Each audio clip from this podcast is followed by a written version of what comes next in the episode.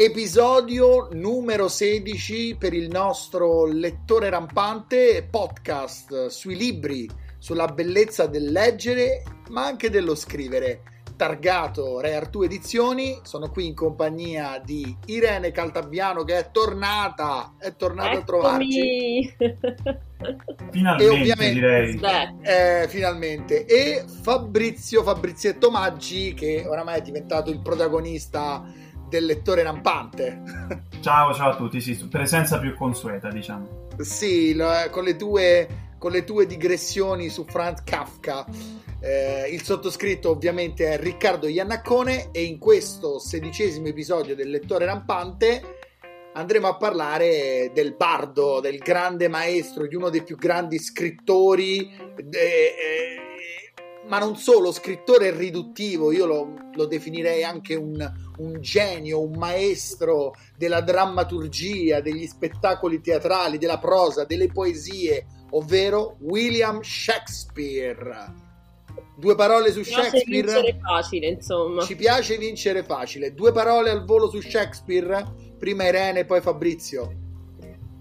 Io sono pericolosa su Shakespeare perché Riccardo sa come la penso, soprattutto sulla provenienza di Shakespeare, quindi semmai lo ascolterà qualche inglese.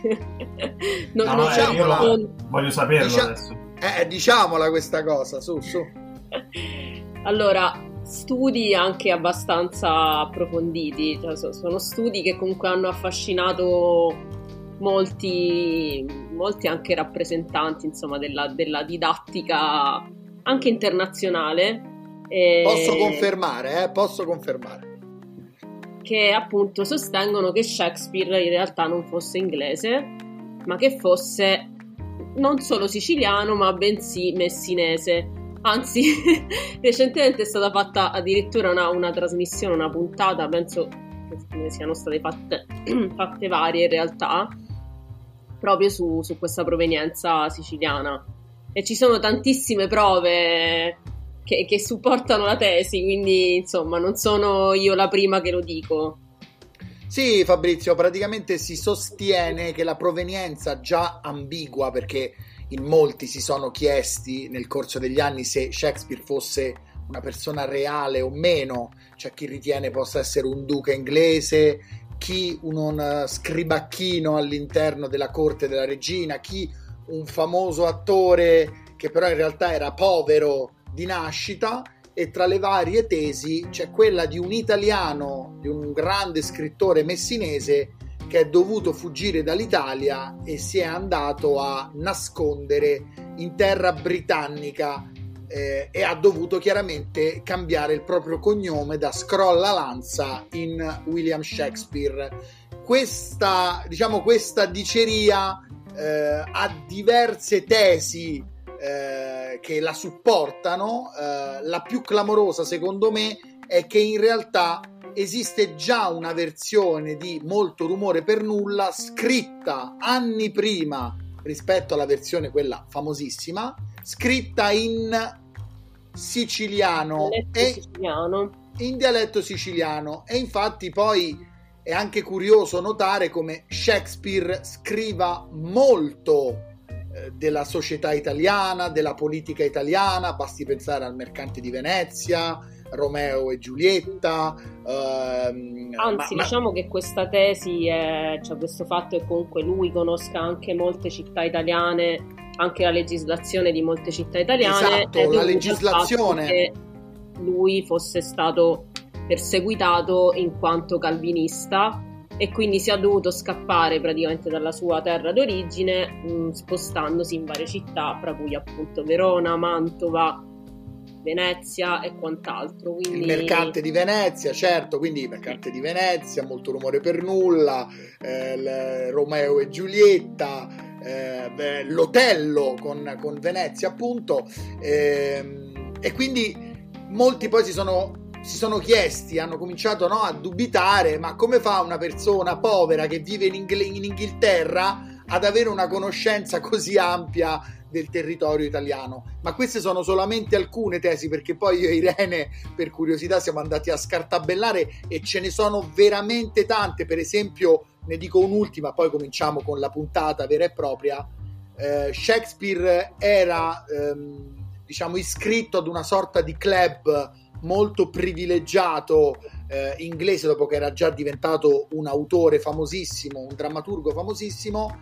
Quando poi sono state fatte delle ricerche, il nome di Shakespeare in realtà in questo rinomato club non c'era, ma c'era una sorta di nome che si ricollegava appunto a Crollalanza.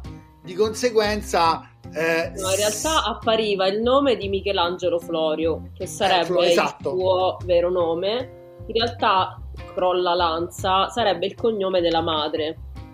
Ecco, brava Irene, che puntualizzi. Che si chiamava Guglielma Crollalanza, da qui forse lui, anche per cambiare nome e identità, ha deciso di assumere comunque nome e cognome della madre tradotto. Poi allora probabilmente non sapremo mai la verità, perché... No, poi, scusa Fabrizio, dico un'ultima cosa, poi ti lascio la parola e se hai domande, oppure se iniziamo direttamente con il libro della settimana, il libro della puntata, che è Romeo e Giulietta, e sarà Romeo e Giulietta il titolo di questa nostra puntata podcast. Tra l'altro i rumors vogliono che quando diciamo questa notizia, questo scoop è uscito fuori negli anni, mi sembra 40, negli anni 40, il grande Winston Churchill si è mosso in prima persona per mettere a tacere qualsiasi dubbio, perché per l'Inghilterra la perdita della figura di Shakespeare come inglese sarebbe stata una perdita economica ingente. Di conseguenza, a prescindere da tutto, Churchill è intervenuto per far sì che questa cosa non esistesse, e quindi Shakespeare non poteva essere messinese, doveva restare un autore inglese. Fabrizio, di pure, sono curioso di sapere il tuo parere. No, io stavo pensando che potremmo fare una petizione su change.org, ho visto che c'è sempre questa fissa di ridateci la Gioconda, al esatto, grido di ridateci Crollalanza.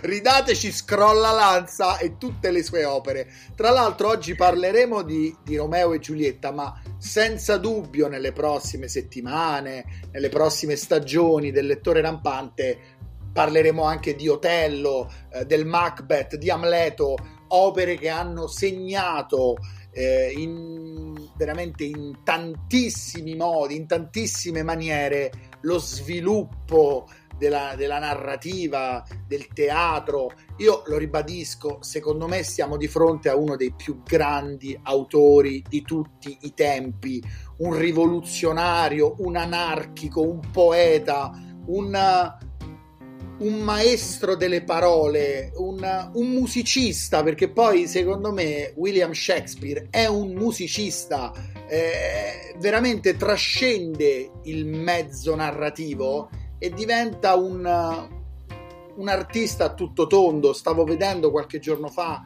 il Macbeth su Apple TV, l'adattamento cinematografico diretto da Joel Coen, e sembrava di assistere a un concerto. E infatti poi tanti grandi maestri della storia della musica, tra cui Verdi e via dicendo, hanno fatto degli adattamenti per opera teatrale delle opere di Shakespeare, dei testi di Shakespeare, quindi veramente stiamo parlando di un gigante a tutti gli effetti. Quindi la prima domanda, la stessa metrica delle opere. Esatto, la metrica tiene, insomma, questa tesi comunque, perché la metrica deve avere una sua musicalità per definizione, quindi sì, come se fosse una sorta di spartito l'opera stessa, insomma. Sì, quindi uno scrittore, un musicista, un artista a tutto tondo, ok? Quindi partiamo dalla prima domanda, Romeo e Giulietta, partiamo dall'opera più famosa di William Shakespeare, non la mia preferita. Io credo che l'opera suprema, il testo supremo di Shakespeare sia l'Amleto, però ripeto, ci sarà tempo per tornarci sopra. Partendo da Romeo e Giulietta, prima Fabrizio e poi Irene, vado un po' a riciclare la domanda che avevo fatto prima ma che non mi avete proprio filato quando ve l'ho fatta.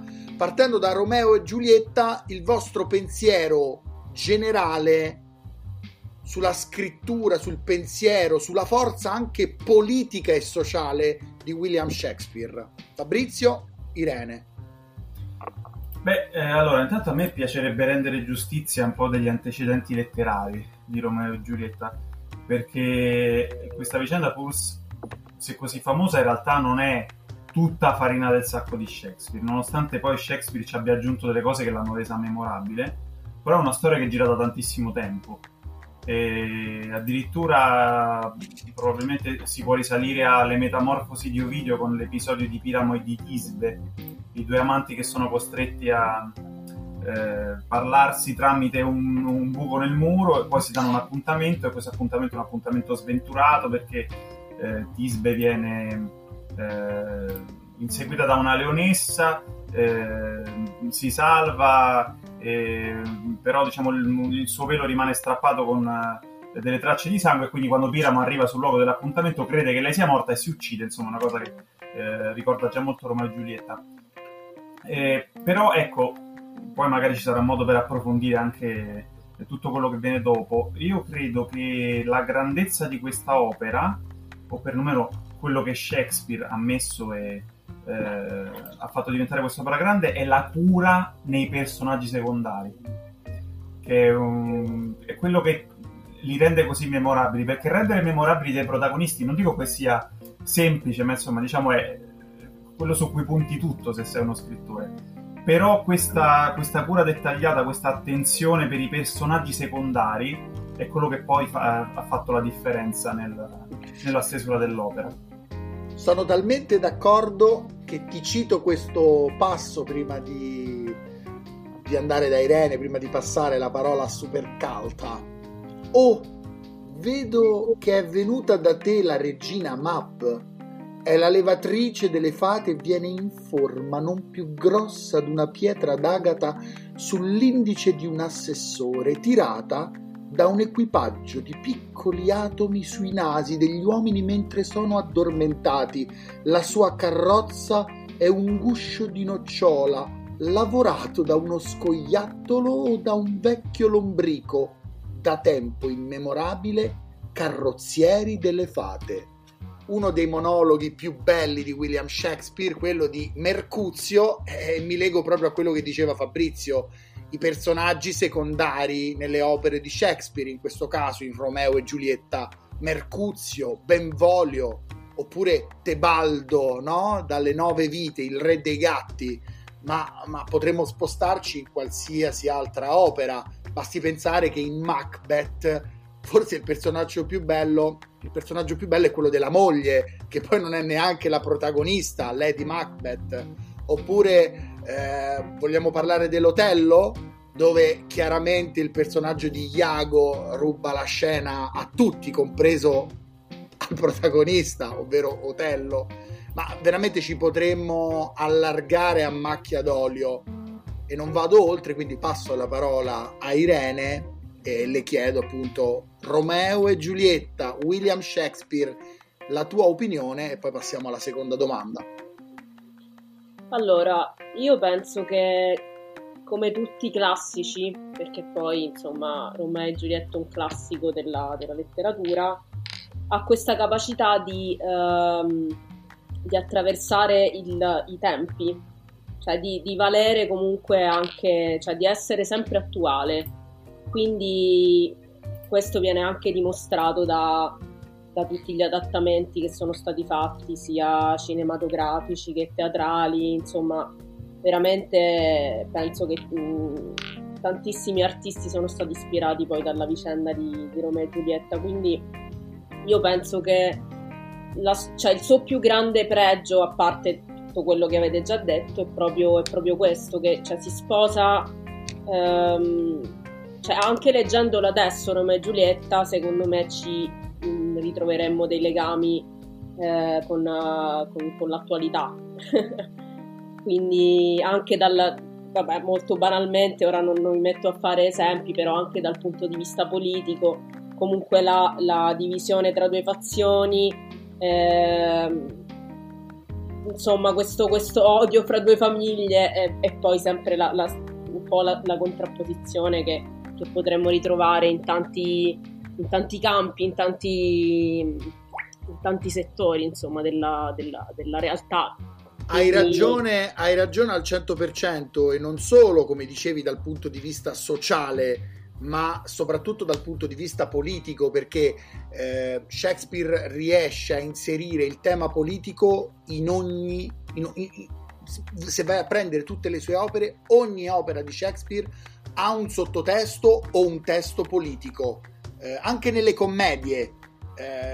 Tu citavi le due fazioni storiche, no? Di Romeo e Giulietta, i Capuleti e i Montecchi, che veramente sembra quasi di traslarli nell'epoca moderna, ma anche l'allegoria sulla fame di potere del Macbeth è attualissima, sembra essere uscita da una pagina di un giornale del 2022, per non parlare di tutta la metafora e la similitudine legata al potere di Amleto. Quindi sono tematiche e sottotematiche che, intrecciandosi, raggiungono la nostra epoca. Quindi sono d'accordo con Irene, sono delle opere, ognuna a suo modo, che riescono a riflettersi sulla società moderna, quindi sono quasi delle opere immortali, no Fabrizio? Si può dire che Shakespeare è un autore immortale? Sì, senz'altro, si può dire che è un autore classico, come diceva Irene, rifacendosi alla famosa citazione di Calvino, che il classico è quell'opera che ha sempre qualcosa da dire, ecco, insomma, che si aggancia dei temi universali, e quindi quella universalità poi si può riproporre in qualunque epoca. Quindi da questo punto di vista sì, sono opere immortali. Io in realtà volevo fare una considerazione un po' provocatoria, visto che noi siamo tutti d'accordo sulla grandezza di Shakespeare, però è come se vi facessi una sorta di controdomanda, no? Anche in relazione alla corrente a cui appartiene, che è quella dell'eufuismo, cioè di questa corrente con questa sovrabbondanza di figure retoriche, quasi manierista. E quindi, al di là dei temi universali che tratta, quindi l'amore, il potere, l'ambizione, diciamo il corredo stilistico di Shakespeare è ancora in grado di arrivare ai nostri contemporanei, considerando che lui è proprio come un cesellatore, no? Quindi è come un orafo, uno che va a rifinire l'angolo di ogni pietra del gioiello che sta costruendo. Sono cose che il lettore di oggi può ancora percepire, può ancora apprezzare, oppure è troppo, cioè lo può digerire solo in versioni semplificate, per cui, ecco, appunto, trasposto in opere cinematografiche o raccontato da altri. Allora, è una bellissima domanda. Se Irene è d'accordo, parto io. Sì, vai. Io temo che la risposta sia negativa, sarò pessimista di natura o caustico, però temo che la tua domanda sia molto interessante proprio perché presuppone una risposta negativa. Tra l'altro abbiamo citato questi adattamenti, i più famosi di Romeo e Giulietta sono quello di Zeffirelli, senza alcun dubbio, e la versione ultra pop moderna di Baz Luhrmann con Leonardo DiCaprio e Claire Danes.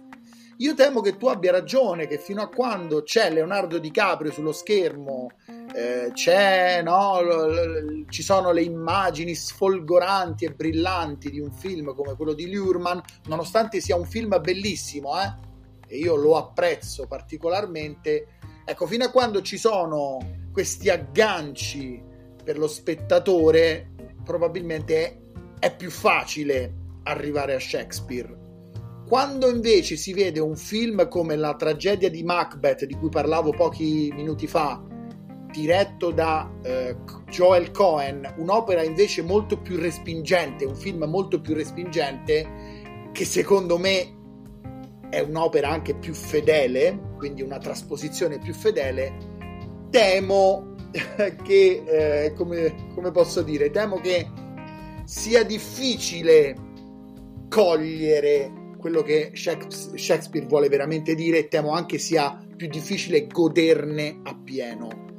Io sono un vero patito, un vero fanatico, Irene lo sa, ho quasi tutte le opere, ho quasi tutti i libri di Shakespeare, ho anche una collezione di DVD con tutti gli adattamenti teatrali fatti dalla BBC, quindi sono proprio un appassionato, adoro perdermi nelle storie di Shakespeare, come diceva prima Irene, nella metrica, nella musicalità, nelle parole difficili, nella sfida al lettore, perché visto che abbiamo parlato varie volte di scrittori e autori che sfidano il lettore, ecco, Shakespeare sicuramente non solo lo sfida, ma forse anche lo prende in giro alle sue spalle, perché lo prende in giro in senso buono, chiaramente, perché lui doveva nella sua epoca probabilmente inviare un certo tipo di messaggio e lo doveva criptare, lo doveva nascondere all'interno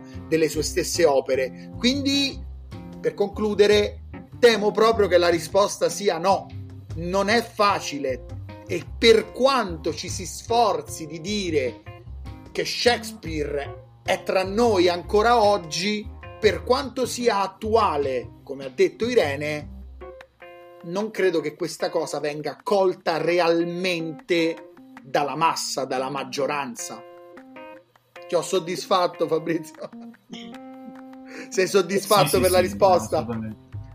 Irene, a te, assolutamente. Sì, diciamo che potremmo dire la stessa cosa anche di un buon 50% di tutti i libri che vengono letti adesso, praticamente. Cioè, sì, sicuramente è già perché è un tipo di linguaggio, è un'opera, sono opere teatrali, quindi già di per sé questo è un punto che potrebbe ostacolare la lettura. E poi ancora di più io penso a una questione come quella della traduzione. Io non so se voi avete letto comunque le opere in originale, proprio in lingua originale, o comunque tradotte in italiano, quindi tradotte. Anche perché in inglese è veramente difficile, è veramente difficile la lingua originale, quindi, però ecco, ancora di più, cioè, se uno le leggesse in lingua originale, a me ad esempio a scuola lo fecero leggere in lingua originale, che vabbè, lì è proprio un lavoro ancora più certosino, e quindi insomma già di per sé noi leggiamo un testo tradotto, però sicuramente non è per tutti, si deve essere davvero appassionati per comunque mettersi a leggere dei testi, un'opera teatrale poi, perché quello è già, in molti hanno difficoltà a leggere narrativa, quindi insomma ancora di più a mettersi a leggere un testo teatrale così ricco e così, e con un linguaggio così barocco come quello di Shakespeare, non è per tutti. Io forse in questo sono meno pessimista di Riccardo, come spesso succede, perché mi auguro che qualcuno insomma ancora accolga questa sfida di leggere le opere di Shakespeare senza vederle trasposte dall'occhio di qualcun altro, ecco. Forse una speranza, una speranza vana, non lo so. No, visto che poi questo è un podcast che parla di libri, e quindi la speranza ovviamente è che le persone si accostino direttamente alla forma originaria e non mediata. Certo. E visto appunto che si tratta di opere teatrali con un linguaggio che converge fortemente verso la poesia, e quindi è un'ulteriore insomma difficoltà. Tu prima hai letto il monologo di Mercuzio, e veramente lì ogni parola c'ha un peso, cioè proprio ci vuole tempo perché questo peso ti scenda addosso, ecco, ti trasmetta tutto quello che può. Assolutamente. Cerchiamo un attimo di alleggerire la conversazione, e vi chiedo quali sono i vostri personaggi preferiti di Romeo e Giulietta. Non lo so, 2 o 3 personaggi chiave che vi hanno conquistato. Io così ne butto 3. I miei preferiti: la nutrice, Mercuzio, e penso che l'avrete senz'altro capito, e per concludere vado con Tebaldo, perché a parte che la scena, il dramma dello scontro, del duello tra Tebaldo e Mercuzio è uno dei momenti più alti di tutta la drammaturgia shakespeariana, E poi, insomma, il grande villain serve sempre e bisogna saperlo scrivere, il grande villain. Non tutti ci riescono. Shakespeare, devo dire, ci è riuscito quasi sempre, e Tebaldo è la sua incarnazione, quindi Tebaldo e Mercuzio come due facce della stessa medaglia, e la nutrice. Voi invece? Fabrizio sempre e poi Irene. Beh, allora, Mercuzio e Tebaldo non si può nominarli, voglio dire, piacciono a tutti, cioè nel senso che sono personaggi che ti fanno innamorare dell'opera, ti ripeto, ancora più dei protagonisti. Io insisto sempre su questo fatto dei personaggi secondari, quindi non posso non citarli. Come terzo personaggio io ci metto Frate Lorenzo, perché insomma mi piacciono i personaggi caritatevoli e empatici, ecco, quindi da quel punto di vista lo nomino. È una bella scelta, mi è piaciuta questa scelta di Frate Lorenzo. Io ce ne aggiungo un altro in più, a parte Mercuzio e la nutrice, che sono due dei miei personaggi preferiti. A me piace molto anche Benvolio, mi piace molto il rapporto che ha con Romeo, questo rapporto, comunque loro sono cugini, però in certi passi dell'opera è come se fossero fratelli, quindi non so, ci sono veramente certi brani dell'opera molto belli, certi dialoghi che mi hanno sempre colpito tra loro due, quindi ce ne aggiungo uno nuovo, ci metto Benvolio. Bravissima, ne approfitto per leggere un altro passo. Penso che questa è una cosa che dovremmo fare in futuro, ovvero anche di altri romanzi che andremo a trattare, magari leggere un passo che ci piace particolarmente, o un monologo, un dialogo, può essere una novità. Comunque Benvolio per la mia testa, ecco i Capuleti, Mercuzio per i miei tacchi, non mi importa, Tebaldo, seguitemi da presso, parlerò con loro, buonasera signori, una parola con uno di voi, Mercuzio, solo una parola con uno di noi, accoppiatela con qualche cosa, facciamo una parola e un colpo, Tebaldo, mi troverete pronto signore se me ne darete l'occasione, Mercuzio non potete prendervela senza che vi venga data, Mercuzio tu sei d'accordo con Romeo? E Mercuzio replica a Tebaldo, d'accordo, ci prendi per menestrelli? Se ci consideri menestrelli non sentirai altro che discordie, ecco il mio archetto, questo ti farà ballare, diavolo, che accordo. Poi va avanti, entra Romeo, chiaramente, e Tebaldo dice, la pace sia con voi, signori, ecco il mio uomo. Possa essere impiccato, signore, se porta la vostra livrea, scendete in campo e lo vedrete, diavolo, al vostro seguito. Ne faccio una piccola pausa, qui è quello che diceva prima Fabrizio, ogni parola, ogni termine, ogni accostamento, no Fabrizio, sembra veramente studiato nel minimo dettaglio, qui si va oltre la poesia, è quasi come se la poesia si fondesse con la prosa. Sì, assolutamente, mi viene in mente un termine latino con cui ci massacravano al liceo classico, labor lime, no? Il lavoro di limatura del testo, è questo, no, quindi sì, è proprio un cesellare la parola. Sì, sì, e infatti ultimo passaggio, no, della scena, Romeo che dice, ti assicuro che io non ti ho mai offeso, ma ti amo più di quanto tu possa immaginare, finché non saprai la ragione del mio amore, quindi buon Capuleti, un nome che ho caro come il mio, sii soddisfatto. E Mercuzio, oh fredda, disonorevole, vile sottomissione, una stoccata se la porti via, sguaina la spada.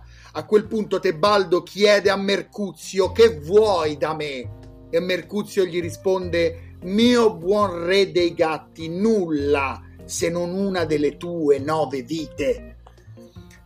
Allora, secondo me siamo di fronte alla grandezza assoluta, un po' come quando, no? Viene citata la famosa battuta, oh Romeo perché sei tu Romeo, da parte di Giulietta che chiede, no? Che chiede al sole, alla luna, ma un nome, un termine ha veramente importanza?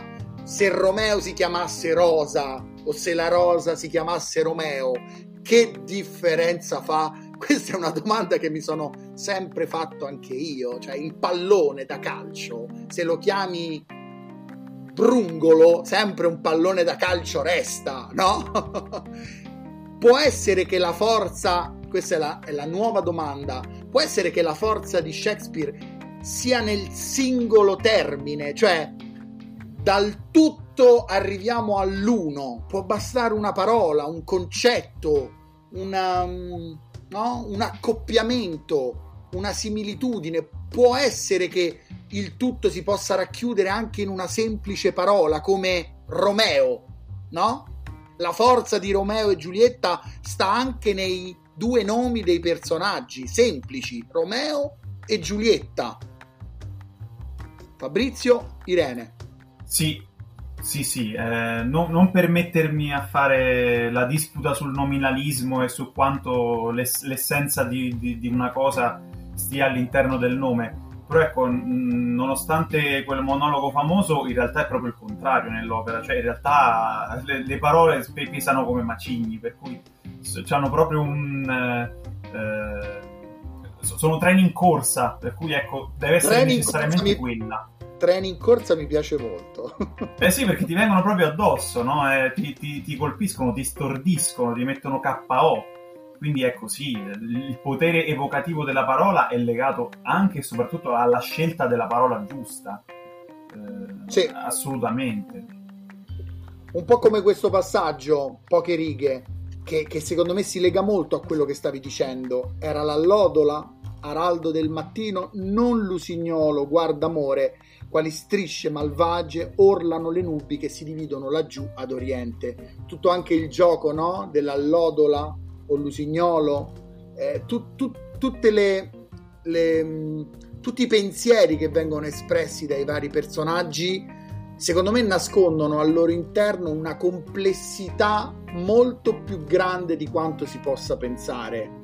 Quindi anche le famose battute dell'allodola e dell'usignolo, che poi sono stati riportati come esempi e come famoso dialogo nel film vincitore del premio Oscar Shakespeare in Love, come anche la scena del balcone, come anche la scena del "Oh Romeo, perché sei tu Romeo", sono molto più complesse di quanto si possa pensare, no Fabrizio?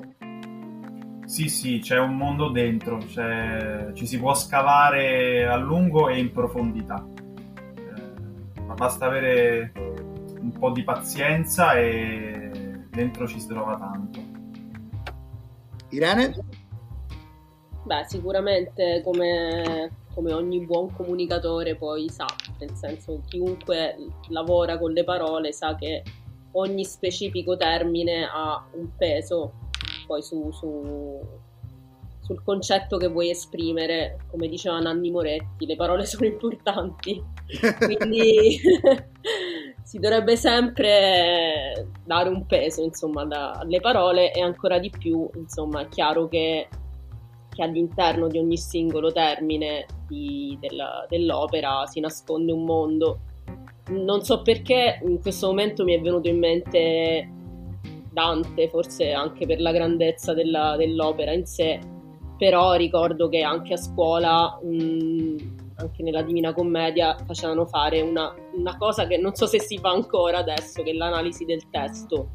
Quindi l'analisi del testo, ogni parola veniva sviscerata perché ti rimandava comunque a tutto un mondo.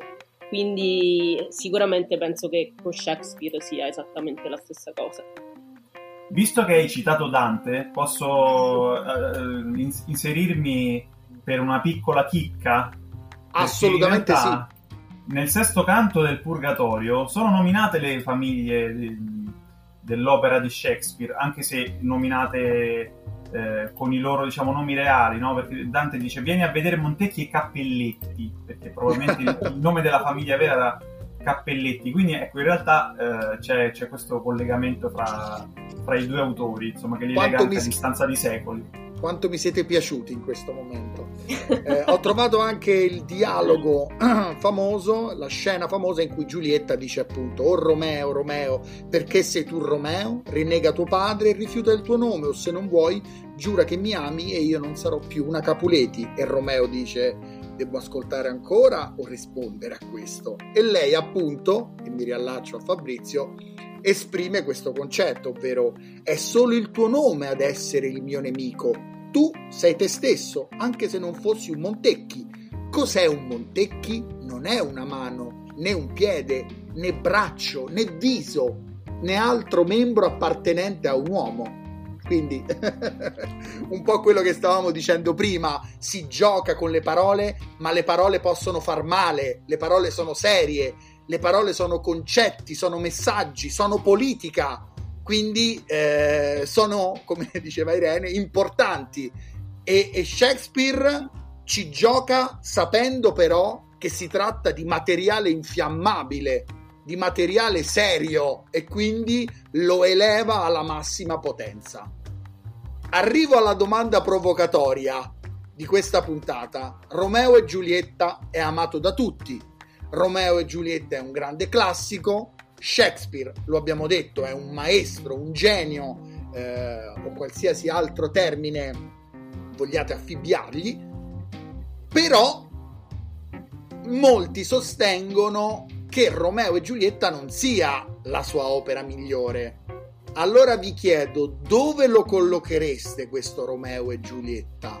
È un'opera un po' sopravvalutata rispetto ad altri grandi capolavori di Shakespeare? Per dire, Romeo e Giulietta secondo voi è all'altezza di Otello, Macbeth e Amleto, o è un gradino più in basso?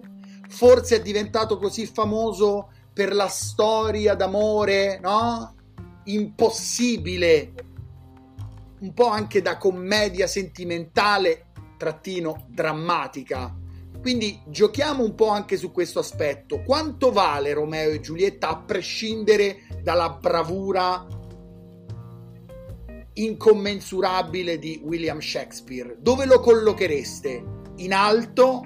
A metà strada? Oppure addirittura la definireste un'opera minore? Perché comunque, ragazzi, Shakespeare, cioè potremmo veramente tirare fuori altri 10 titoli clamorosi, tipo il Giulio Cesare, o appunto dicevamo prima il Mercante di Venezia, il Falstaff, cioè le Comari di Windsor, che poi è stato modificato il titolo. Non lo so. Parte Irene, poi Fabrizio, magari. Mentre Irene inizia il suo concetto, vi leggo proprio tutti i titoli delle opere teatrali di Shakespeare e magari facciamo un punto. Guarda, io non me la sento di definirlo un'opera minore, perché comunque... Chiaramente un'opera minore rispetto a Shakespeare. Certo, vabbè, se devo dire la verità, non è neanche la mia preferita, quindi... Anche io sono per Amleto essenzialmente, però ecco, secondo me dipende anche da, cioè non vorrei che sia stato un po' invertito invertita la visione, perché comunque sì, è un tema molto che, insomma, può coinvolgere tante persone, comunque questa storia d'amore e questa tragedia, diciamo così, però c'è anche tutto il, come diciamo prima, il sottotesto politico, insomma il contesto in cui si svolge questa storia d'amore, quindi sì, sicuramente è diventata famosa principalmente per quello, però secondo me se uno andasse a scavare su tutti i collegamenti che esistono anche con a livello politico e storico, secondo me, ecco, non, ripeto, non me la sento di, magari ecco, non è a livello di Amleto o non lo so, appunto, vabbè, a me ad esempio piace anche molto Sogno una notte di mezz'estate, che è anche un'altra molto, molto conosciuta. Guarda, però... ne approfitto, ti interrompo e faccio proprio una sorta di elenco, poi ti dico la mia e rimbalzo la domanda a Fabrizio e poi magari di nuovo a Irene se vuole replicare. Tragedie: Tito Andronico, Romeo e Giulietta, il Giulio Cesare, Amleto, Otello, Re Lear, altro capolavoro assoluto, Macbeth, Timone di Atene, Antonio e Cleopatra, Coriolano. Per quanto riguarda le commedie c'è anche Troilio e Cressida, Per quanto riguarda le commedie, I due gentiluomini di Verona, La commedia degli orrori, La bisbetica domata, Pene d'amore perdute, Il mercante di Venezia, Sogno di una notte di mezz'estate, Molto rumore per nulla, Come vi piace, La dodicesima notte, Le allegre comari di Windsor, dove appare appunto il Falstaff, Tutto è bene quel che finisce bene e Misura per misura. Chiudo con i drammi romanzeschi, Pericle, principe di Tiro, Simbelino, Il racconto d'inverno e La tempesta. E poi ci sono tutti i drammi storici divisi in varie parti, tra cui l'Enrico IV, Riccardo III, insomma sono divisi in più parti. Io adesso sentirò l'opinione di Fabrizio e poi mi ricollego a Irene. Devo dire una cosa un po' strana, perché secondo me paradossalmente Romeo e Giulietta è un'opera sottovalutata. Mi spiego meglio. Visto che è così commerciale e così conosciuta, probabilmente è stata un pochino svilita rispetto al valore intrinseco dell'opera. Di conseguenza, e passo la palla a Fabrizio e poi di nuovo a Irene, io credo che Romeo e Giulietta sia una delle opere più belle di Shakespeare. E lo ribadisco, io le ho lette quasi tutte, non tutte perché mi mancano soprattutto i drammi storici e qualche tragedia, però li ho letti veramente quasi tutti. Secondo me Romeo e Giulietta è una delle opere più grandiose e paradossalmente sottovalutate, proprio per lo strascico di adattamenti e di varie versioni che ha dovuto subire nel corso degli anni. Fabrizio, che può rispondere a tutta la domanda, anche quella precedente, poi Irene se vuole chiudere il cerchio. Stavo per dire la stessa cosa, perché altrimenti ci lasciamo un po' andare allo snobismo, no? Nei confronti delle opere che hanno successo e tendiamo a marginalizzarle e a esaltarle altre che magari sono concettualmente più articolate, almeno in apparenza. No, credo che sia un'opera assolutamente al pari delle altre. Non possiamo accusare Shakespeare di aver utilizzato un tema accattivante che potesse cogliere un pubblico così trasversale. Poi tra l'altro appunto era una storia narrata già tante altre volte prima di lui, ci sono tanti autori italiani che l'avevano portata avanti, Masuccio Salernitano, Luigi da Porto, e lo stesso Shakespeare l'ha conosciuta da un altro autore inglese che si chiama Arthur Brooke e che ne aveva scritto una versione inglese che si chiamava La storia tragica di Romeo e Giulietta, quindi è ovvio che la storia già funzionava di per sé, però insomma quando ci ha messo le mani lui l'ha trasformata in qualcosa di superiore rispetto a tutti quelli che erano le opere precedenti, quindi per me assolutamente al pari delle altre. Irene, vuoi chiudere il cerchio? Vabbè, avete probabilmente espresso meglio di me quello che volevo dire, che appunto non perché è un tema che comunque può coinvolgere tante persone, un tema che magari può essere definito commerciale, poi commerciale è tutto da vedere, però questo non toglie assolutamente valore all'opera, quindi penso che siamo tutti d'accordo su... Sì, assolutamente. Io ritengo che, come ha detto Fabrizio, Romeo e Giulietta sia una delle più belle opere teatrali di Shakespeare, e credo che solo una di queste opere si distanzi dalle altre, le stacchi, no? Le proprio vada in solitudine, come il ciclista al Tour de France che parte sulla montagna, stacca tutti. Secondo me è l'Amleto, è una delle opere più complesse mai scritte, è un'opera lunghissima tra l'altro, è veramente denso di sfaccettature, lì non c'è solo la politica, non c'è solo l'amore, c'è la famiglia, c'è il tradimento, c'è veramente tutto, quindi probabilmente tolto l'Amleto Romeo e Giulietta è una delle opere comunque più belle che ha resistito nel corso del tempo. Vado con l'ultima domanda, perché ci siamo veramente dilungati sul nostro amato William, e vi chiederei questo: se doveste voi convincere un lettore a scoprire William Shakespeare attraverso Romeo e Giulietta, partendo proprio da Romeo e Giulietta, ok?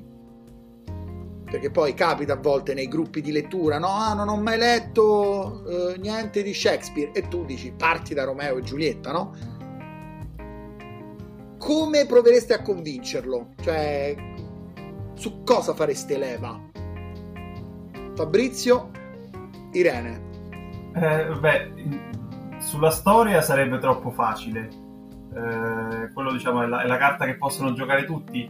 Io direi una cosa del tipo: ogni pagina è una perla e quando arrivi alla fine del libro ti ritrovi ad aver accumulato un tesoro, quindi proverei questa strada sperando di convincere. Irene? Io lo convincerei dicendo che ogni pagina è una lezione di scrittura, proprio di come si viene definito un personaggio, come viene costruito, e poi gli direi: guarda, anche solo prendendo il monologo di Mercuzio potresti partire direttamente da lì e poi cominciare a leggere tutto il resto, quindi sì, probabilmente lo convincerei così, un ipotetico lettore. Siete stati bravissimi e bellissimi, peccato che non vi possano vedere, però avete dato 2 risposte meravigliose. Siamo arrivati alla fine di questo episodio dedicato a Romeo e Giulietta e a Shakespeare. Sicuramente Shakespeare ci verrà a ritrovare in altri episodi, come abbiamo detto anche già in passato per Stephen King o altri grandissimi autori, perché i grandissimi autori non scrivono solo un libro bello, ne scrivono vari, quindi tendenzialmente non ci accontentiamo di raccontare una sola opera di quel singolo autore, quindi torneremo sicuramente ad abbracciare William Shakespeare. Io vi ringrazio, vi saluto, il sottoscritto vi saluta, Riccardo Iannaccone, e vi faccio salutare anche da Irene. Ciao a tutti. E da Fabrizio Maggi. Ciao a tutti. Noi vi diamo appuntamento al prossimo podcast, sarò io a scegliere il titolo, tra 2 settimane. Ovviamente vi invitiamo a seguire i canali social di Re Artù, la pagina Facebook, la pagina Instagram, ci sono tante interviste, ci saranno tante interviste ai nostri autori, gli autori di Re Artù, le scrittrici di Re Artù, tanti contenuti, c'è il nostro sito reartuedizioni.com, insomma rimanete connessi, si dice hashtag stay tuned. Adesso c'è Shakespeare che si starà ribaltando nella tomba per il termine hashtag in questo podcast, ma noi chiudiamo subito, magari non ci ha ascoltato sottoterra, e quindi un abbraccione e alla prossima, ciao.